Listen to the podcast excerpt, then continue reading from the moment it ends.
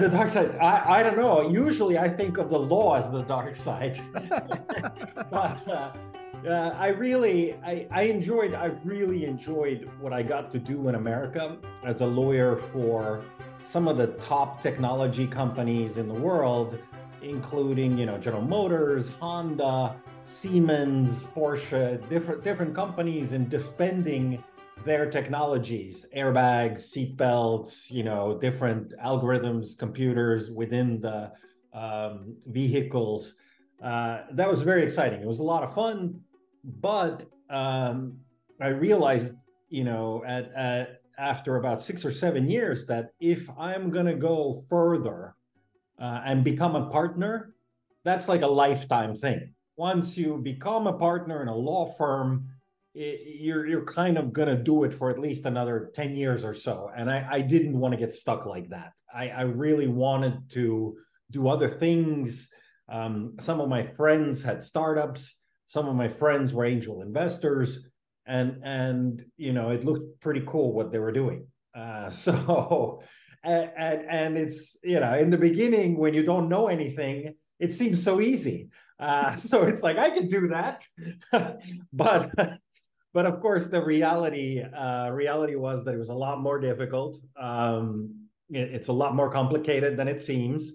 Um, but I did decide to kind of make the switch, and ended up coming back to Europe uh, from America uh, over ten years already, and um, worked worked in Europe with Finnish and Estonian startups. Um, I was a CEO of a Finnish clean tech. I was CEO of a UK digital publishing company and worked with a bunch of really cool startups, including um, you know Pipedrive from Estonia with the founders, uh, Fortumo, the founders in Estonia also, and, and, a bunch of others. And and from that, I um, got this idea that wow, you know, there's some really amazing deal flow in the Baltics and especially Estonia and Finland really exciting entrepreneurs doing revolutionary things. And that's when, with my cousin, right, we thought that, okay, if we could make this into a profession, if we could make this, you know, not a one off angel investment thing, but an actual fund, that's 2016 decided to launch the first Change Ventures fund. Um, and interestingly, Change Ventures One is an American fund uh, based in Delaware with 100% American investors, uh, high net worth individuals. But the strategy for Fund One and the strategy for Fund Two, which we later established in Estonia, and uh, which became 50 million euros, uh, the strategy is the same investing in ambitious Baltic founders. And a lot of the time, these founders were doing business in South Africa or Germany or UK or USA but the, their common theme was that they were from the Baltics. Uh, so that we kind of knew their background, we knew what other projects they had done. Um, we could do some due diligence, talk to people that had worked with these founders, and could also compare them to other founders within the ecosystem to gauge where they are in relationship to the top talent. You know, are they top 1%, top 10%, top 50%? Um, if you don't have a sense for the market, it's difficult to say at times. Um, so yeah, uh, second fund in uh, in Estonia, in Tallinn, and I hear that you're uh, doing that as well. Very good. I think it's a good location. We've been very happy with that decision. Um, so it went from doing you know due diligence and working out the technologies and all of that as a lawyer, but it's a very different role when you're doing it um, already when there's a lawsuit. In other words, something has already gotten fucked up. Uh, something's gone totally wrong, right? When you, as a lawyer, come in to fix things, uh, then it's much more interesting as an investor to be there, uh, not when there's a disaster, even though there will be many disasters usually along the way with startups, but in the beginning when there's a lot of enthusiasm and, and people are really have these visions uh, about how how how they want to change the world, who who do they want to help, and I really enjoy working with those founders and giving them a fast start. uh, to get going uh, and, and and doing those things they want to do. How do you describe the attributes of an ideal early stage startup for change ventures? How do you see that? Well, we have focused largely on, well, first of all, we're a generalist investor. So, in that sense, because the Baltics is such a small pond, you know, it's tiny. Uh, I was just in Brazil, and the city I was in has 3 million people, you know, and Estonia has 1.3. So the city I was in talking to startups had three times more people than my entire country.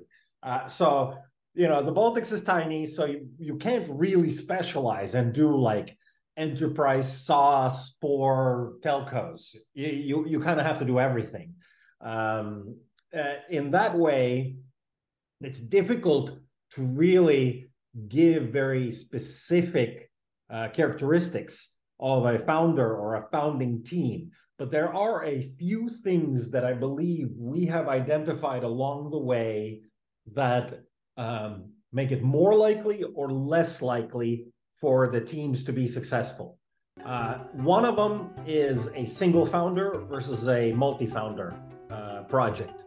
Usually, single founder startups are more risky and more difficult and have more issues you want to have complementary skills on the team. You want to have several people, several founders working together, not one guy or gal that thinks they know everything and they try to do everything. Uh, that's a very tough way to, to go out there in the world and, and change things alone. Um, usually, the fact that you're able to inspire others uh, have them agree with you on the vision and work with you. And in the beginning, it's usually free also as the team. The fact that you can convince at least one, two, three people, smart people, to work with you is already a good sign. If you're uh, totally alone, that's kind of a danger signal. So, so that's that's one thing. Um, generally, uh, another thing that we have seen is sort of um, a bonus a plus one is if the founders actually have a background in what they're trying to innovate. Because it's really easy to come out of high school and think you know everything and you're smarter than everyone and everything is messed up and you could do it all better. Yeah, that's really easy. It's much harder once you've actually done some things and seen how they work and why people buy and what the problems are to then innovate within the you know that ecosystem and understanding all of the different bottlenecks and complications and issues and still be inspired and still be able to really change you know that space that's much more interesting usually. Um, and and those people bring their network bring their skills bring other team members usually from some big company they were working at and now they want to solve something very specific you know and, and make it much much better and and that's usually a good sign that they have a background. They're coming at the problem with knowledge with background with experience versus oh this seems you know like i could change it. I could do it better. Yeah usually you find out why things are they are uh, and then motivation sometimes disappears for those sort of tourist type of founders.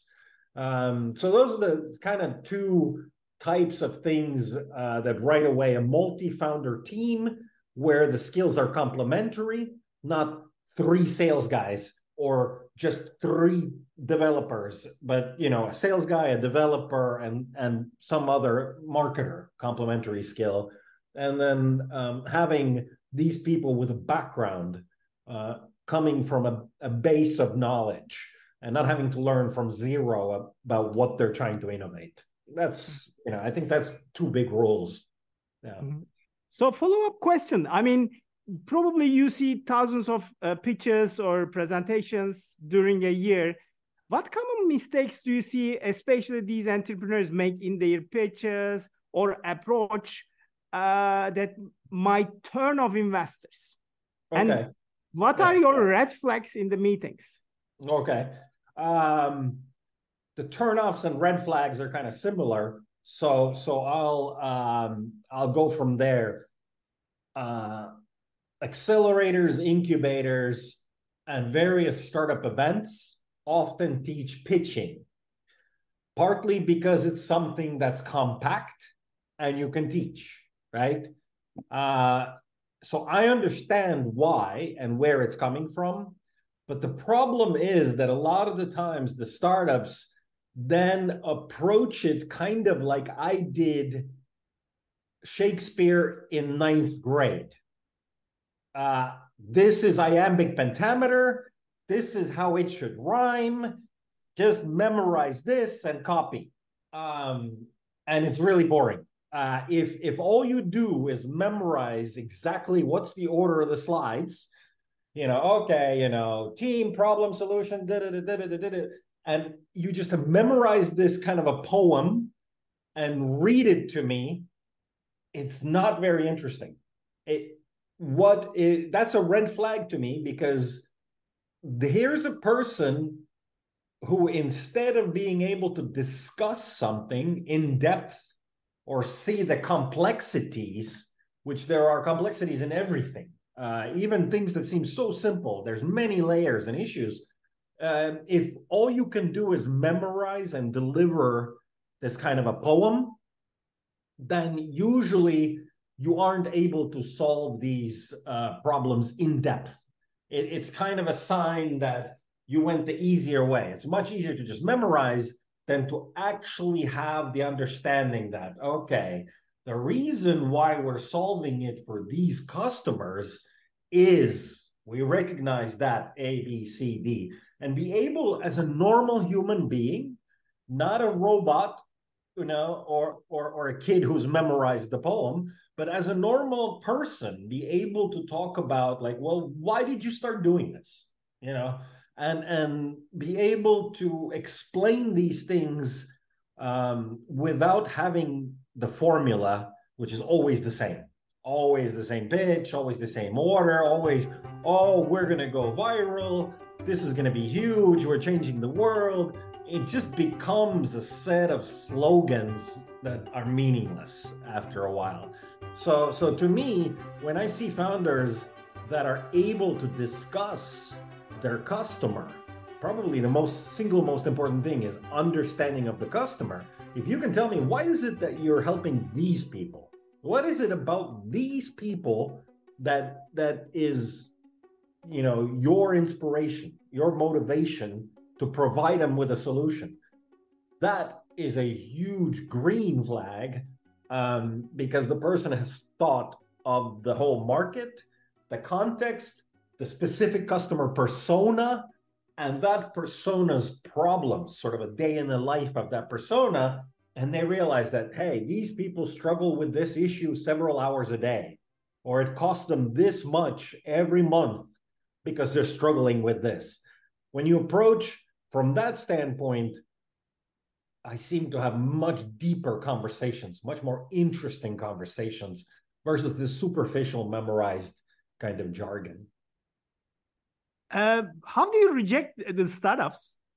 Oh, I'm not good at that. I'm not good at that because I mean, you know, you know how this business is. The reality is that 98% of the time you're saying no. So like all the time, every day in writing, on the phone, and face to face, you're constantly saying no, no, no you're too tall, you're too short, you're too fat, you're too skinny, you're too fast, you're too slow. There's always something, right? Um, it's it's hard on them, but it's also hard on you to not get uh, disillusioned, to not get jaded, to not get negative. Like, oh, not again, not fucking this thing again, right? Because you're hearing maybe basically a me too, me three, fifth version of the same bitch but sometimes it is new, something is different. And if you get too tired, if you get too negative, it's hard to see the positive in these pitches. So it, it's hard. I have to really tell myself to sort of reset that every new pitch, you know, sort of etch a sketch, you clean the slate and start clean. It's hard because you can't help. It's like in court, you tell the jury, oh, ladies and gentlemen, please ignore that the guy just said he had a gun. And everybody goes, hmm, okay, I'll try to ignore that, but I know it already. So it's really hard. So it's really hard to, to ignore the pitch you just heard for the same kind of company. But you have to. You have to turn it off and approach each one fresh. I mean, if you were a founder, uh, other side of the table, mm-hmm. if you get a rejection, how do you convert it to an opportunity? Uh, as I said, the statistics are always against you. Even if you're a very good founder with a very good startup, statistics of 98% are against you always. Uh, so just because you got to know, that doesn't mean yet that you're bad or your idea is bad or anything like that. It just, in that instance in time, there wasn't a match. Now, that doesn't mean that three months later or six months later, there isn't going to be a match. Markets change, technology changes, you know, people change, you add a new person on the team. So if you're smart, you don't try to sort of bully the investor into uh, kind of like giving you money. Yeah, I mean, I know people say like, oh, you have to be persistent and you have to be strong, but usually that doesn't come out that way. People are like, well, why don't you like me? You know, why don't you like our team? You always you're supposed to invent, you know, in, invest in a team. What's wrong with me? I'm the team. Like, oh God, if you get into that kind of conversation, it's really hard to come back from something like that. Um, instead, I think it's about uh, asking for advice like, okay, you know, maybe you think today our market isn't big enough or something. What would be the steps that we could take to show you that the market is big enough? And then may- maybe we can have a rational, normal conversation where we talk about, well, you know, pilot customers could show it you know, month to month growth of 10, 15% could show it. You know, maybe there's a McKinsey study, or maybe you find some other resources online.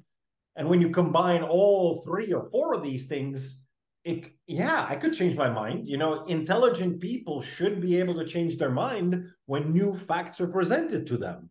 Um, so if you try to stay positive and you try to stay cooperative, and you try to keep learning, then everything is still possible. Uh, if you try to sort of force it, it's just like with relationships. You cannot make that girlfriend that wants to leave, you can't force her to stay.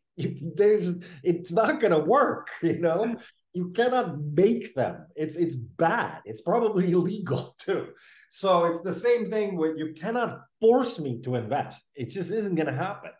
Um, and the more you force it like that, I think the less the chance that I see you as somebody that's reasonable and and able to learn and able to take feedback and build on the feedback, right? Um, so so I, I would recommend asking for actionable, real steps that you could take. Um, not just, oh, what's wrong with me? But instead, what could I do in the next three months or six months, you know, to be to get to a different result? What kind of a slide is currently missing, or or on one of the slides that I have, what would the table or the numbers look like for me to be successful, right?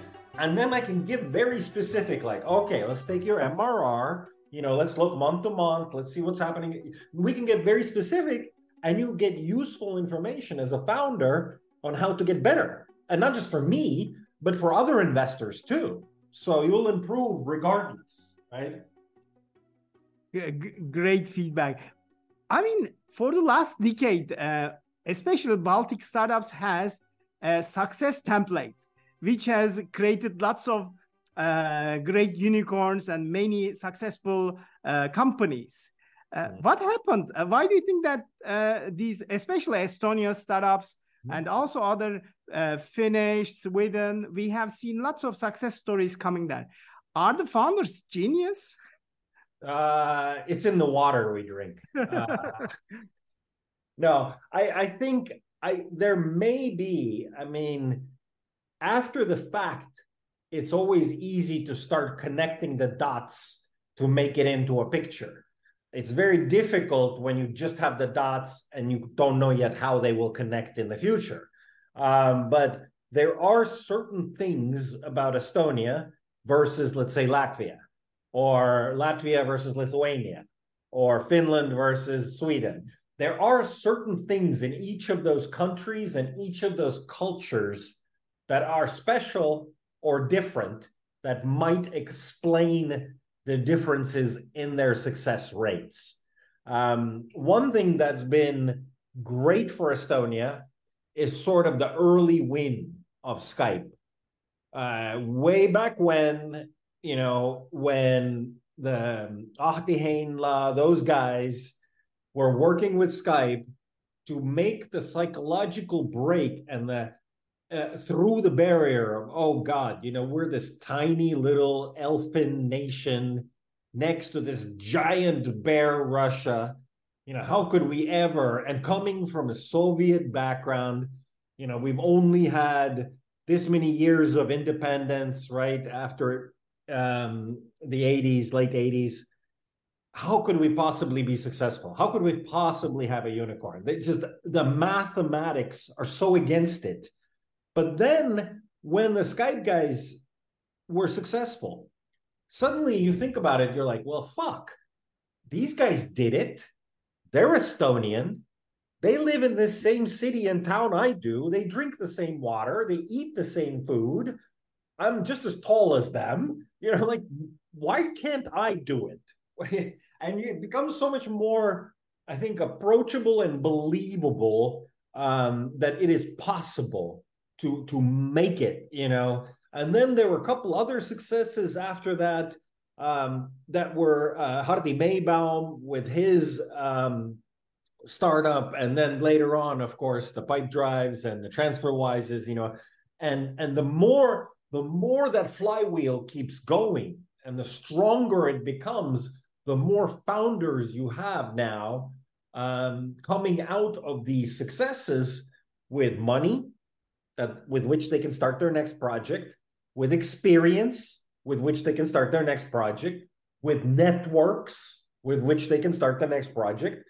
So they come out fully armed, you know, ready for battle because they have all of the things that a startup needs to succeed. They will have the skills, the network, and the seed money, the initial money to at least do the prototype. Uh, so having these early wins, having the early successes, really feeds on on then more and more people going into entrepreneurship, believing this is a legitimate lifestyle, a legitimate career choice, right? And um, really dedicating themselves to that system. What has been also very, very special, specifically in Estonia, is that vast majority of these guys did not take their money and go to Bahamas. They did not, you know, go to, I don't know, Malta and buy a mansion and, you know, just hang out and surf in Portugal. Almost all of them did second and third startups. Almost all of them are angel investors. Almost all of them are at least advisors or something. They're still doing things with the Estonian teams. And that experience uh, is extremely valuable and it really feeds the next cycles of, of startups. The countries that don't have those early wins, it seems really hard for them to get that first one to actually believe like oh god we can't do it you know we don't have the money we don't have the background we don't have the people it seems like the list of things you don't have is so long that psychologically it's difficult to break through. I think you see that also in sports.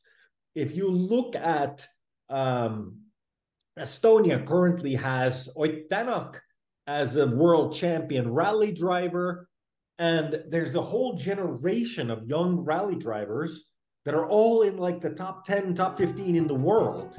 Why? Because they saw Ott growing up, watching on TV, they saw him win, on Estonian roads with an Estonian co-driver, and they believe they can do it, and they can.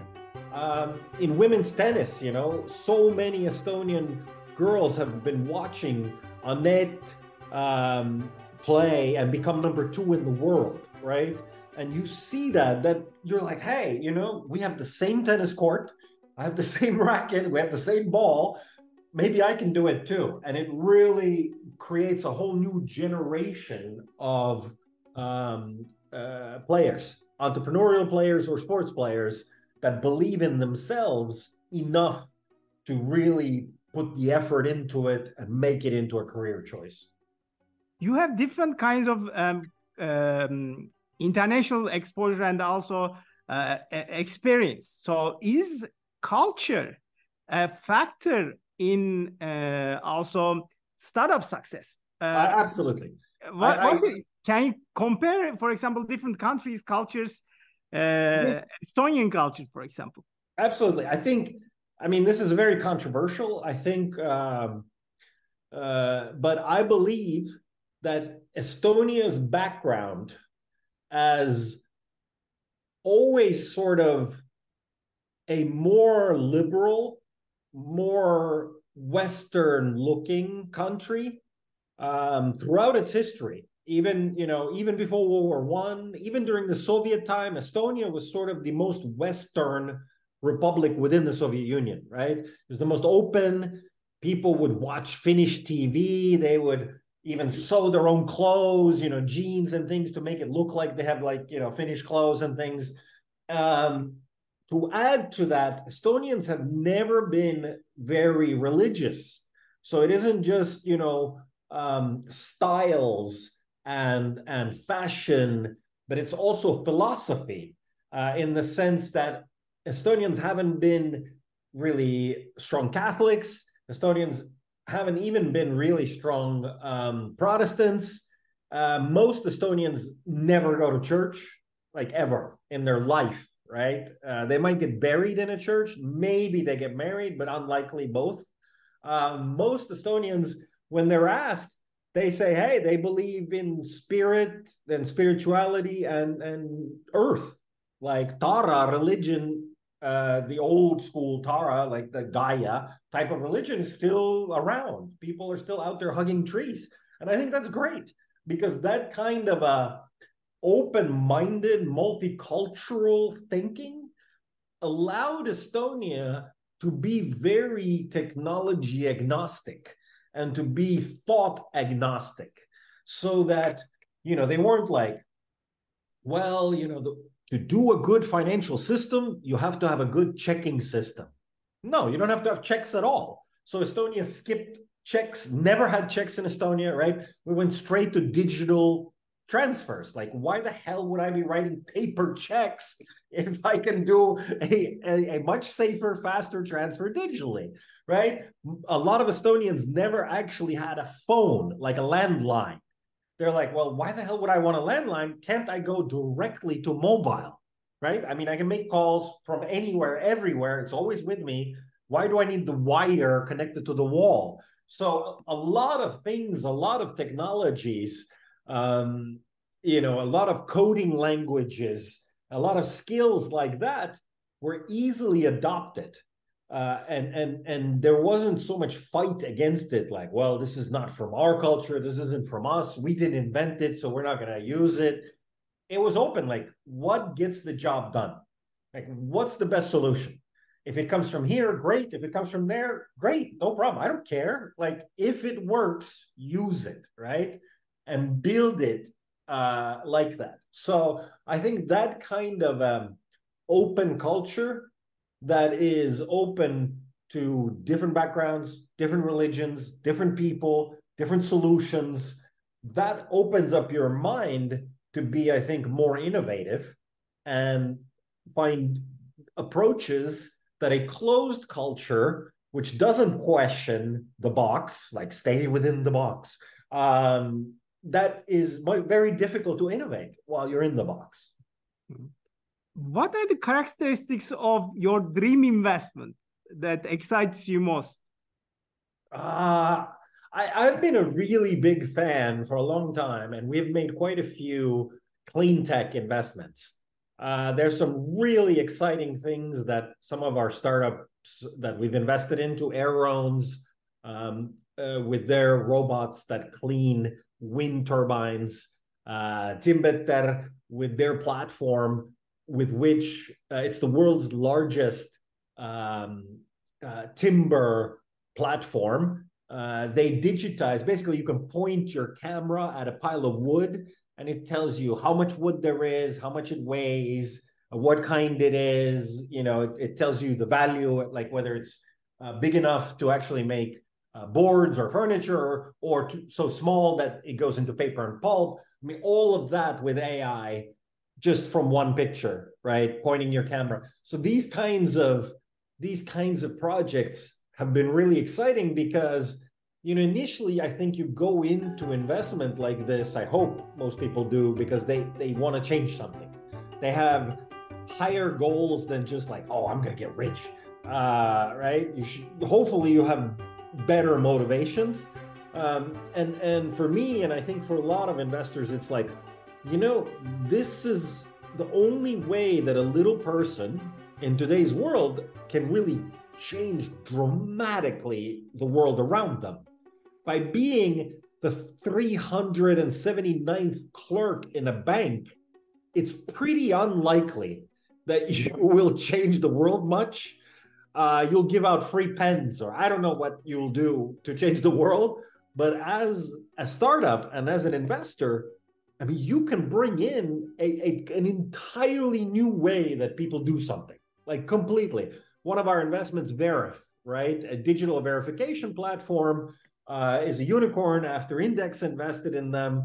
You know you hold your passport or you hold your id card live on camera like us talking and it can take the biometrics off your face, the data off of your passport, and identify you to the degree necessary for notaries and banks and courts and lawyers.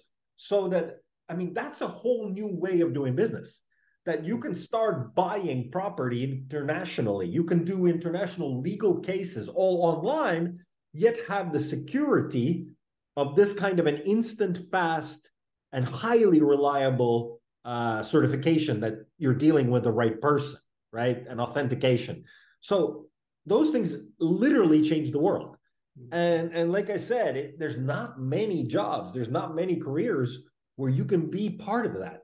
It, it's it's usually you know you're a very small player, but venture capital and startups they dramatically expand your power as an individual to affect the world around you. And I think that's why the good investors are in it and the, and the good founders are in it.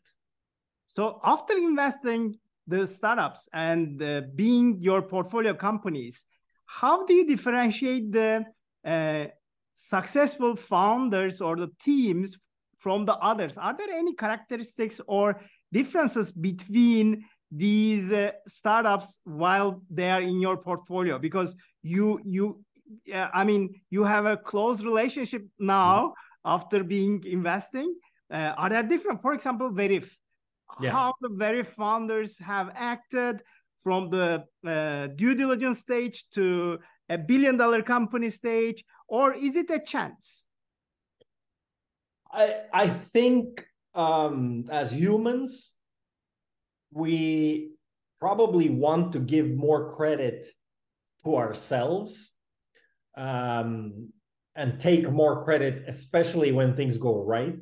That, oh, it was my smarts, it was my skills, it was my hard work. And maybe don't give enough credit to Fortuna. Uh, you know, the way Machiavelli maybe uh, explained that, or other philosophers have explained that. Uh, there's a lot to do with where the market is and where you come in. If you're a little bit too early, you can have a perfect thing and not work. If you're a little bit late, you can have a perfect thing and not work. Uh, you can have a perfect thing come in, work in the beginning, but then fail in the. I mean, there's so many ways to go wrong um, that I think luck plays a significant part. but there again there are things that you can see that seem to repeat uh, over and over in the successful ones and probably the single largest for me that i've noticed is the founder's obsession uh, like literally major obsession with the customer and the empathy and focus they can bring to the customer. Because the bottom line is if you understand your customer, uh, you probably need to understand him better than he even himself he understands himself. If you understand the customer's problem, he will pay you. People will pay to have their problem solved. If you do not understand, it doesn't matter how many sales and bonuses and widgets you give away, they're not going to buy you over time. So you have to be solving a real issue for this customer, something that actually makes a difference. Not that you think it makes a difference, but he has to see that it makes a difference, right? And that's a big sort of turning of the tables. A lot of the time, startups are pushing the platform or the website they have built because they've built it. Well, nobody cares that you've built it. You know, it, it isn't valuable until someone says, a user says it's valuable. And then you find out if it really solves a problem for that user. If it does, well, the more, the bigger the problem, the better it solves it, the more they will pay you. You can ask and they won't complain. Uh, and they will happily pay you and will tell all their friends that you solved their problem. So those founders who have this kind of an obsession about finding out, like, well, what exactly could we do for you? You know, like how do we make you more effective, you know, in terms of customer? you know what is it that you're really buying when you're buying this type of product or service? You know I, I, I, is this a well this is kind of a cliche obviously. It's the whole vitamin versus aspirin thing.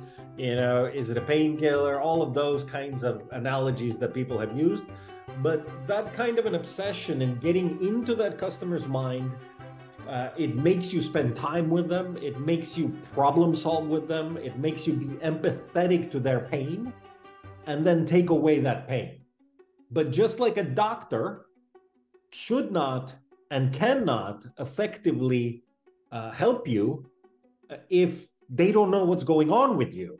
They first need to take your temperature, listen to you, you know, open your mouth, they take your pulse. They first need to get to know you before they say, here, take these pills. The problem is a lot of startups want to give you the pills without even knowing what's wrong with you. Like, come on, buy these pills. Like, well, I don't need them. Don't buy them anyway. They're really good pills. Like, well, I don't need these. So you need to get around the first diagnose the headache, first diagnose the problem. What, you know, you really look at with empathy, look at your customer and then decide which pills, not the other way around. Uh, and and those founders that are obsessed, not just in the beginning, but throughout the growth uh, of the company with the customer, are the ones that are successful. Because this isn't a one time thing. Your customers will change in time. Um, Hardi Meybaum's book talks about how he had like 23 different business models uh, for his GrabCAD. And it's not like they were wrong, it's just at different stages of growth you also need different models. Um, you know, when you're starting out, it's one thing, you're just hacking and doing things. When you're in the middle of the journey, you're a little more like enterprise, but not quite yet, and you can't be that expensive, etc. Well, when you're at the end, maybe it's totally different types of customers you're servicing, and they have different kinds of needs also. So it's never it's not a one-off. It's the obsession throughout the building of the company with this customer. Are we still solving their problems. Um, that that's what makes I think the founders successful and those startups successful. Focus on that customer throughout. How do you select these uh, startups to invest? Do you look for consensus within the partners, or can you select each separately uh, different companies to invest? We uh, the way our LPA, the limited partner agreement, which is a contract essentially with between us and the people who gave us money to invest, uh, that specifically uh, requires that we have consensus. Uh, so that all three partners, me, Rait, Andres, we all have to agree on an investment. Now, does that mean that I've never been like eh, lukewarm? No. You know, there are times, obviously, some startups where you're like, yeah, this is the best. You know, we must do this. Others are like, yeah, we should do it. You know, otherwise you will never get the consensus. Otherwise, you will never find, you know, three different people with very different personalities and very different backgrounds agreeing on something um, overly. It, it just doesn't happen that much, especially strong personalities. So you need it's a little bit of give and take, uh, and it's sort of like you know uh, with everything. Uh, you you need to find that that consensus. But generally, we haven't had a lot of problem finding it. Um, it the ones that are good, the ones we believe in, emerge fairly clearly. Uh, that everybody everybody's excited about them. Uh, does consensus works because sometimes the outliers I mean, do not uh, need consensus at uh, um, probably a, a mindset of uh, like a cliche looking from out of the box. And yeah. uh, i mean the consensus doesn't work in that kind of uh, situations. I mean one of the partners is supporting that kind of investment but the rest of them uh, are uh, against that. Most of the outlier uh, investments are like that. So yeah. how do you handle that well i think that's where uh, it comes in, like I said, that there's one partner with those outliers, one partner is really excited. And it makes sense because they have probably done a lot of homework. I'm thinking of, I'm not going to say the name of the company, but I remember I voluntarily wrote like a 30 page investment memo because I really was fascinated by this space that they were operating in. And it, it seems like really interesting and and and I like the dynamics and and I saw the opportunities and everything and and I I was way out there in terms of pro right like let's do this uh, and inevitably I was obsessed with it but the other guys were like well you know it's okay. It's so you have to find that consensus where you can explain not just by waving your hands but also explain why is it that you believe this is a unique opportunity. And smart people are able to uh, disagree and still understand right? And be like okay maybe i don't think it's a 10 but after you explained it to me it's it, at least it's an 8 right? Uh, so, so that's i think where the consensus comes in where you can still have outliers uh, because somebody really believes it. Um, they do the work they they study the space and and especially with the generalist fund we couldn't study all the spaces. You know we've done wound care we've done you know clean tech we've done uh, fintech we've done all kinds of stuff. We cannot be an expert in every single thing and study everything to the end. So you kind of have to have per deal champions who go deeper and then are able to bring others to to understand the space right? Um and but not everybody can always go that deep with every project in every space so so how long does it take to invest a startup? What does your due diligence look like? Um one well, month three months averagely do you have a time it, it, really depends on the startup. Some startups very early pre-seed maybe they, there's nothing really to due diligence right? Probably the main thing is do you have pilot customers? Great give me three names. You know let me talk to them let me find out why the hell they're buying your stuff right because it's buggy usually it's weird it doesn't quite work you know but yet they're paying that's fascinating that's interesting that's when i want to call that customer and get to understand uh, where is the founder's empathy coming from? What do they see? What's the problem they're solving there with this customer? And why this customer is sticking with them and paying them when they could have, I don't know, Google or Microsoft products uh, instead, right? So there must be something special about what they're getting here. Um, and that's the primary due diligence, right? In a pre seed company, is trying to understand who are these initial customers? Why are they buying? Why are they using this? As the company grows, you begin to have some, you know, subsidiaries, you have maybe intellectual property, maybe you have patents, maybe you have something else. There's a lot that the bigger it is, the more you have to look at.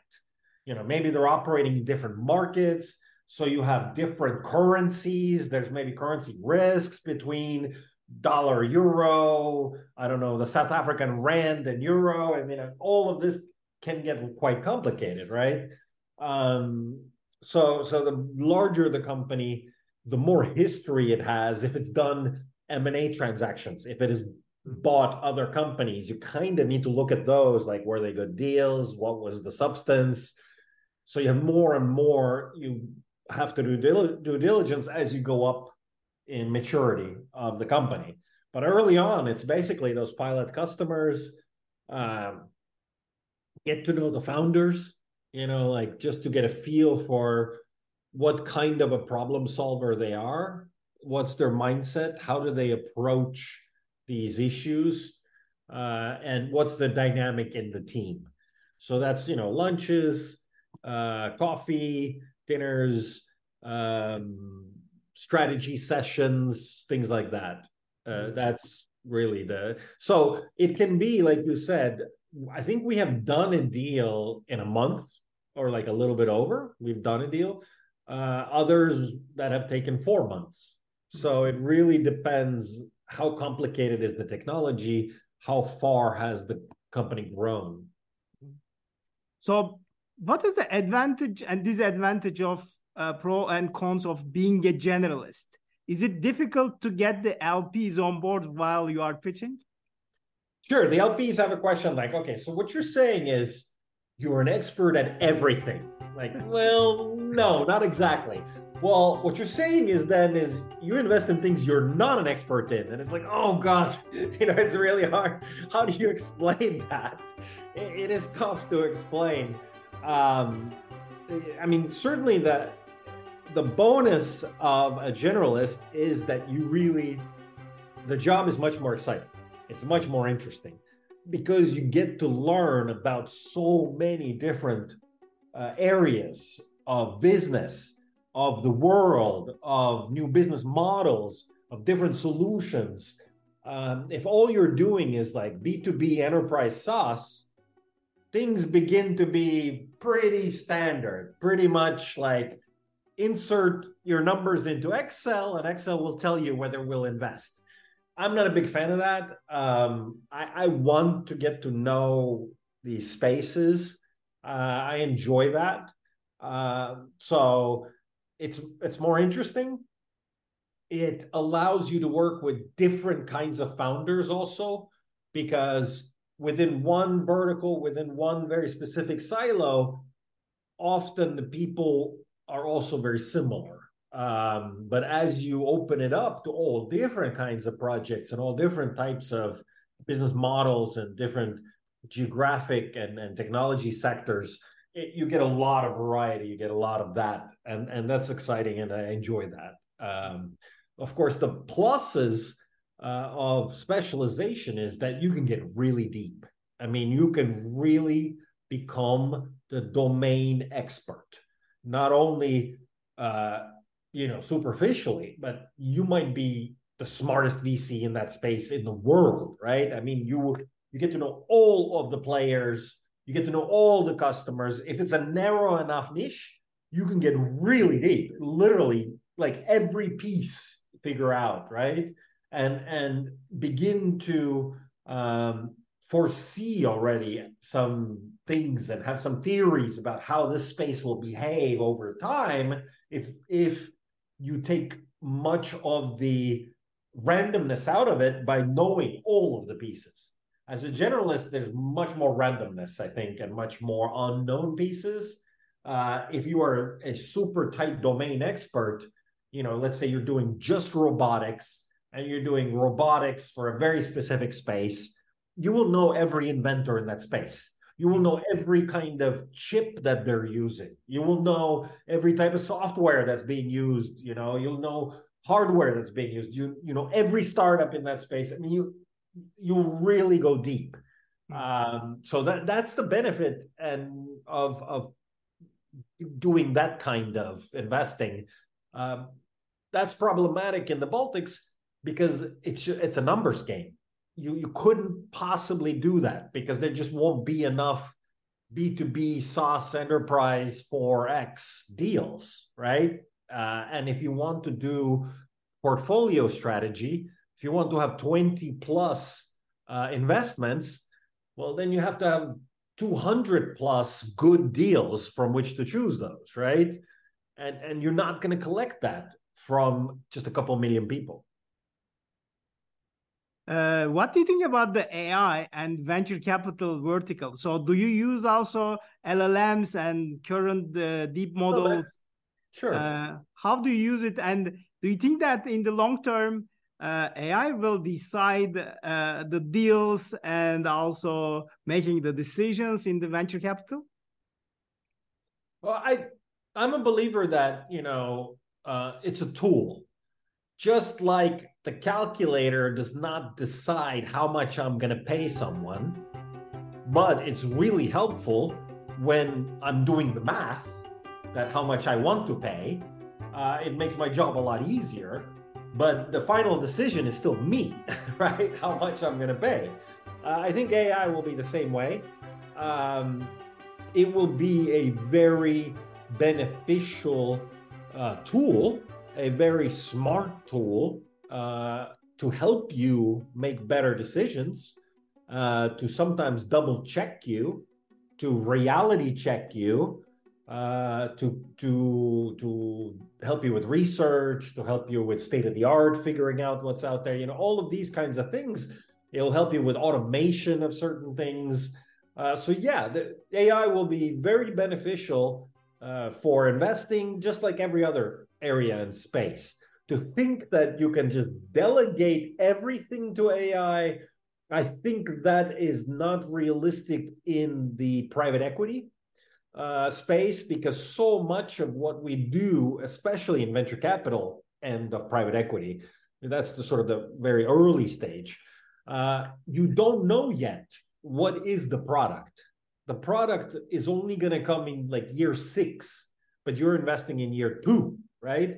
So the AI, you cannot give the inputs. It's garbage in, garbage out if you, you cannot give the AI the necessary inputs for it to tell you what to do because it's still open. Because you know, if the AI, if you want to put into the AI, what is the problem they're solving? Well, they don't know. Even the founders don't know what problem they're yet solving. So what are you going to put it in there, right? So so the computer can't help you with that. Um, so in that sense, it isn't going to replace anyone in venture capital. It very well might uh, at the very high end of, I don't know, equities trading. And you're already starting to see that, the quants, right? At that end, when you have to make decisions within a fraction of a second, when you're talking about, I don't know, the fuel markets, which have historical data for, you know, 10, 20, 50, 100 years of data, uh, and the behaviors are much, you know, more predictable and everything. Yeah, their AI will maybe do a lot of things that that it can't in VC because so much of it is unknown at this time. But I think uh, AI is very very helpful um, as a tool, as as like you know another employee essentially, another team member uh, mm. to, to help you out. Yurion, I mean, I forgot to ask: Is weather is a, a major factor for the uh, startups and founders to found the company.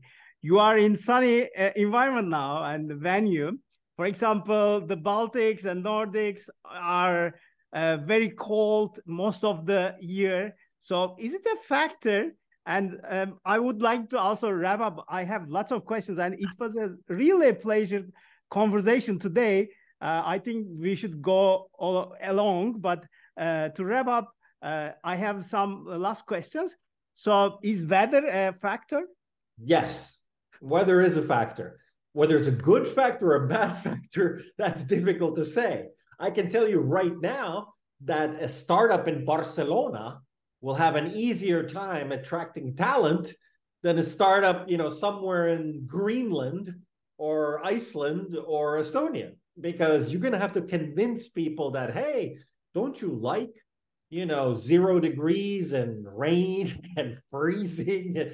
Well, most people will say, no, I don't. And you have to pay them extra to come there.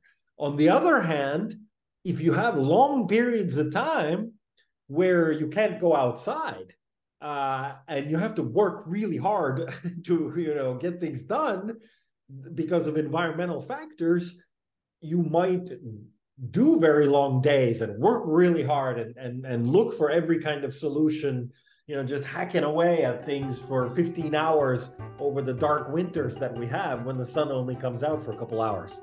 Uh, so i don't know whether max weber's protestant work ethic uh, is is you know a, paper that gets cited sometimes by by historians and and and philosophers, but it it seems that the Scandinavian and and uh, Baltic startups have shown that they work really hard, that that they really put in the time and that they can really focus.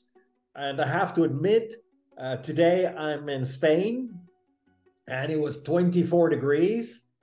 Oof, it was really hard to focus. it was it was so nice outside. Sun is shining, palm trees. I've got oranges growing here. Oh, so hard to focus. so, what are you reading lately? So, do you have any uh, books to recommend for the founders or anyone else?